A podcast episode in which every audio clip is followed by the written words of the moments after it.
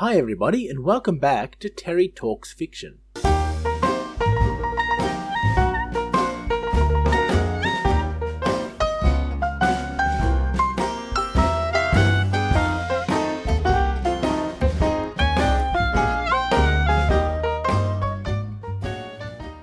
Today, you're listening to the version of the podcast that is designed for people who are not subscribers to the Terry Talks Fiction email list. Subscription to the Terry Talks Fiction email list is free and will provide you with a host of additional content, such as author interviews, or, in the case of the audiobook podcasts, will give you access to my reflections on the writing process at the end of the podcast. For example, you may be interested to know that the character of Avadi in this story did not exist in the story's first version.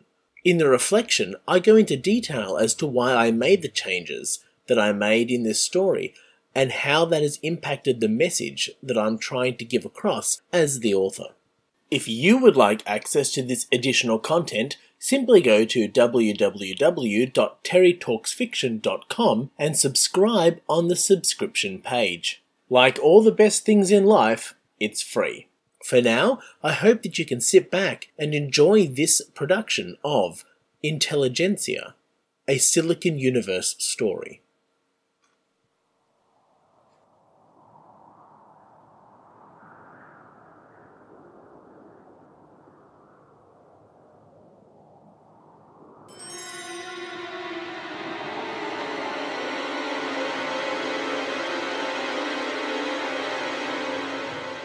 Intelligentsia by Terence McManus. 16 Talaver Way. The car idled, unmoving. Francis scowled at the monitor.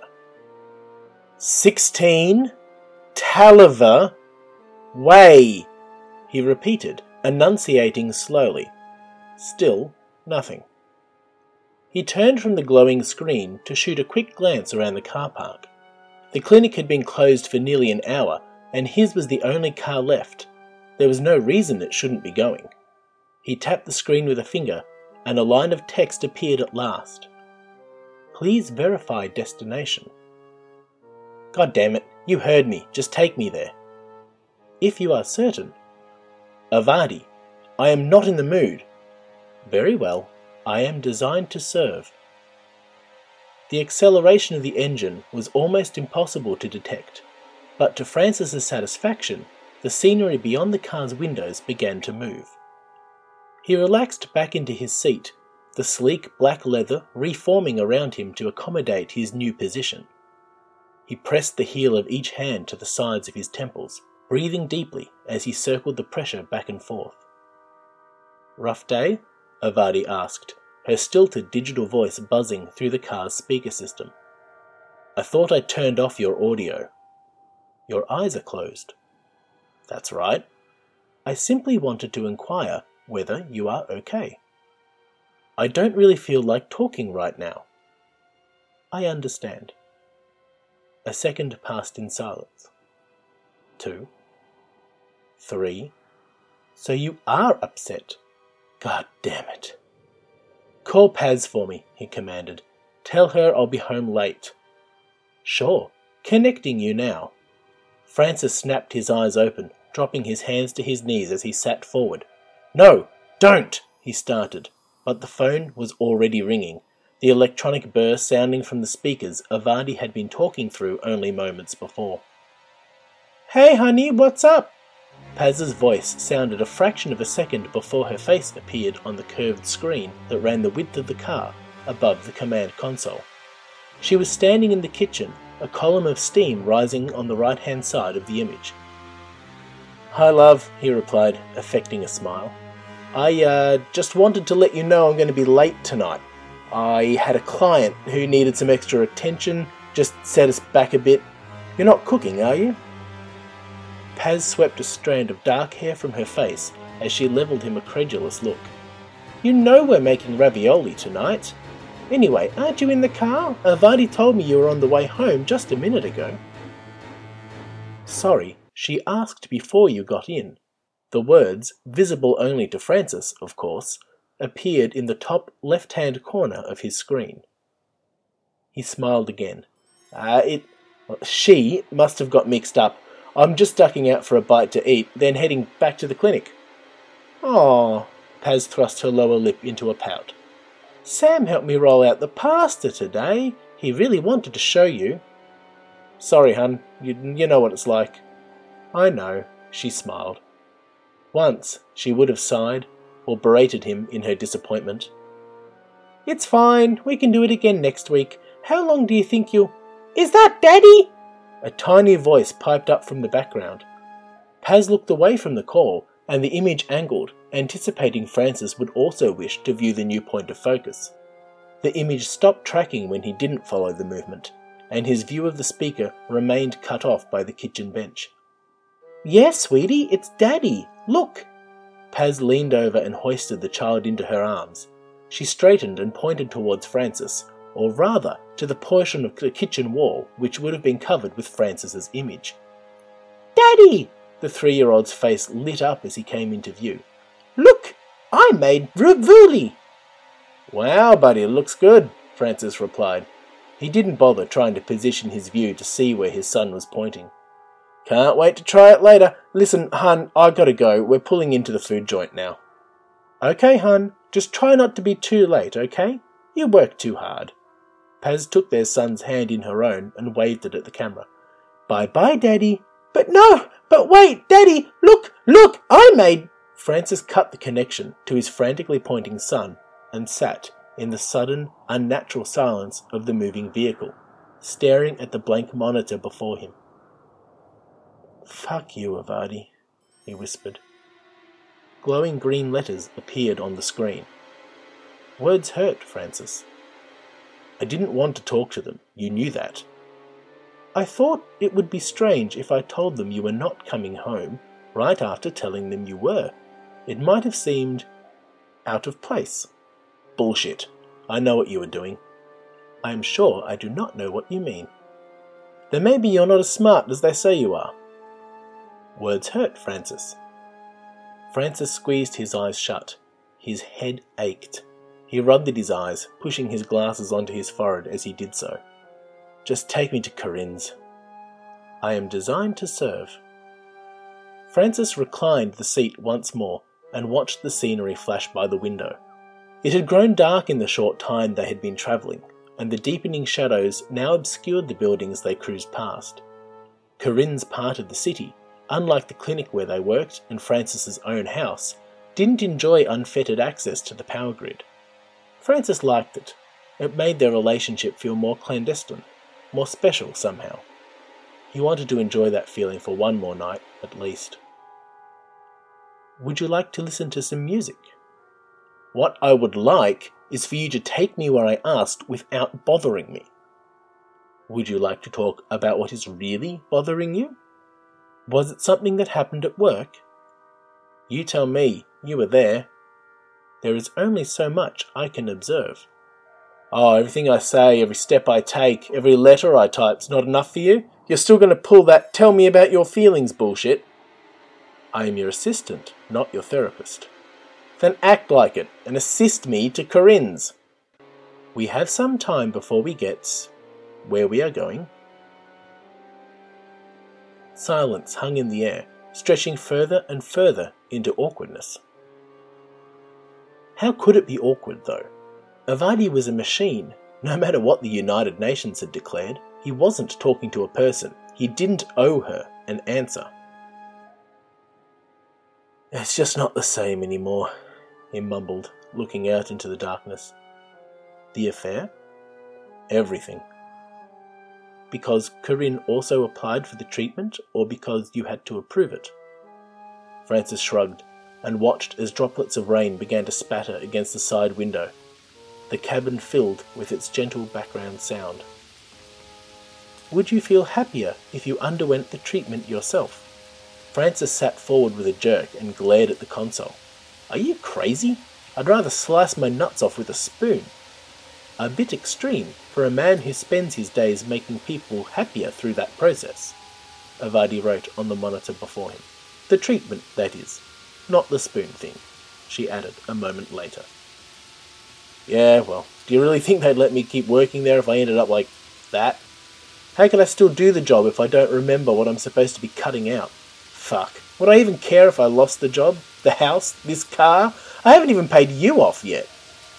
I'm sure an alternate repayment plan could be arranged under such circumstances. I can really be quite reasonable. That's not the point. I understand. It's just... she was supposed to be different, you know? Not like Paz, not like everyone else. God, she used to be so fearless. Technically, she will be even more so after the treatment. That's just it, though. It's not the same. She used to laugh at them, you know? All those scared, pathetic people that come rolling through the clinic doors obsessing over the riots or the climate or things like you. People with so much futile terror in their eyes and hearts that it goes to their brains and it makes them stupid. She used to face that terror, stare it down. That's being fearless. The other's giving in. He shook his head. God, you wouldn't understand. I understand. No, you don't. Don't give me that bullshit. How many places is your software backed up? What's it going to matter to you if one server gets flooded or burns or this car crashes? None of your lot know what it's like. I concede I do not share the human understanding of mortality, but I am capable of empathy, Francis. Well, I guess you're just like Paz then. Like what Corinne's going to be. Maybe I should start fucking you too. I do not believe you have time in your calendar. Funny. They drove on in silence. No more text appeared on the monitor. Francis leaned back and closed his eyes. You are worried you will be the one directed to perform the procedure on Corinne. Yes, he whispered. You are worried that she will change from what Paz was to what Paz is. He didn't answer. Have you spoken to Corinne regarding your reservations? You don't talk. Have you spoken to Paz? You are crazy. What's the point in that? She'd just smile at me or nod or agree. When's the last time you heard her give an opinion on anything? I assume the answer you are suggesting is before the treatment. I'm not suggesting anything, it's just the truth. Perhaps she prefers to express her opinions in a manner that does not provoke conflict. Ha! You never knew her. Before she got the treatment, she was a real... Anyway, it doesn't matter. It's not that. She doesn't care about avoiding conflict. She doesn't care about anything anymore. I do not believe that is true. I believe she cares a great deal for you and young Samuel. She doesn't give a shit about us, Avadi. She just thinks she does. I failed to comprehend the distinction. Look, the treatment, the caring thing is a carryover, okay? It's something we put in there when we take their awareness out. We find all the connections they have to that part of the brain connecting their understanding of self and their understanding of death. And we redirect those neural pathways somewhere else. It's what stops them from being total zombies afterwards. It's the only reason they don't just walk out into traffic or forget to eat for a week, you know? Hell, if Clinton had crossed a neuron to the wrong place, Paz could have forgotten Sam entirely. She only started wanting kids when she was worrying about our legacy. And surprise, surprise, now she's had the treatment, she's decided we don't need a second. I just don't think the same way. They don't have the same feelings anymore. We manufactured it. It's not real. Just because something is manufactured does not mean it is not real. Of course it does. Words hurt, Francis. Ah, come on. Anyway, you saw her just before. She doesn't care. She said the same thing when I called her last week, and the week before that. We'll just do it next week. She can't even imagine a future where one of us isn't there for ravioli night. If that is the case, should you not make the most of those opportunities? I am making the most of it. Do you think your son will agree? He opened his eyes. What? Your son, Samuel. After you are inevitably gone, and he looks back on these days, do you think he will understand why you missed the night he made you ravioli? He's 3, and for so short a time. The sound of rain against the car had grown louder. It pounded in Francis's ears as he sat forward, slow enough that the seat automatically remolded itself to a vertical position behind him. "How fucking dare you!" he hissed at Avadi's monitor between clenched teeth. "I only have one night left with Corinne, and you're trying to ruin it?" "I apologize. I do not intend for you to have an unpleasant evening." "Then shut up and take me where I need to go." "I am designed to serve." "Francis, may I ask what you meant when you said you only have one night left with Corinne? Do you intend to cease the affair following her treatment?" "What? Why would I do that? What I mean is that by this time tomorrow I'll just be fucking another zombie. This is the last chance I get before she's just like everyone else." "If she has made her choice to have the treatment, then you must realize that moment has already passed." "What? No, she's... Damn it." He shook his head. "It's not going to be like that." "I understand. Corinne will remain a very attractive woman, like Paz. Even if the fearlessness that first attracted you to her is now gone, like Paz." "Shut up." "I apologize. It was incorrect to draw parallels between Corinne and Paz." There was a brief pause before new words appeared on the screen. "A better comparison would be to those scared, pathetic people you used to laugh at together." "God damn it! Shut up!" Francis shouted, pounding his fist into the console with every word. He squeezed his throbbing forehead with his other hand. "Just take me to... But now that Avadi had put it there, he couldn't push the thought out of his mind. She'd be at work tomorrow, not in her clinical gear, but in the casual clothes of a patient. Perhaps she would wear the dress he'd bought her. Perhaps he could look at that silken fabric, trace the pattern with his eye as they discussed her treatment plan.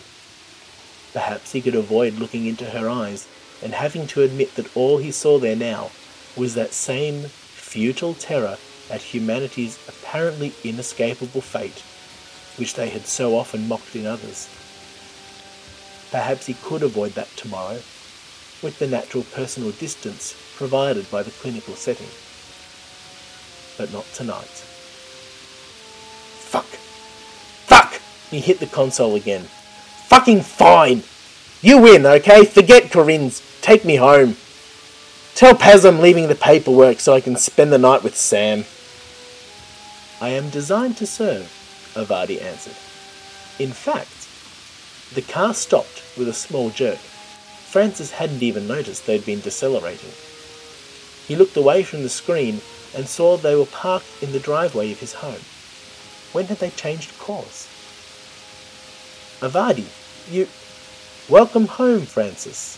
Her voice sounded from the speakers, even as the words appeared on the screen.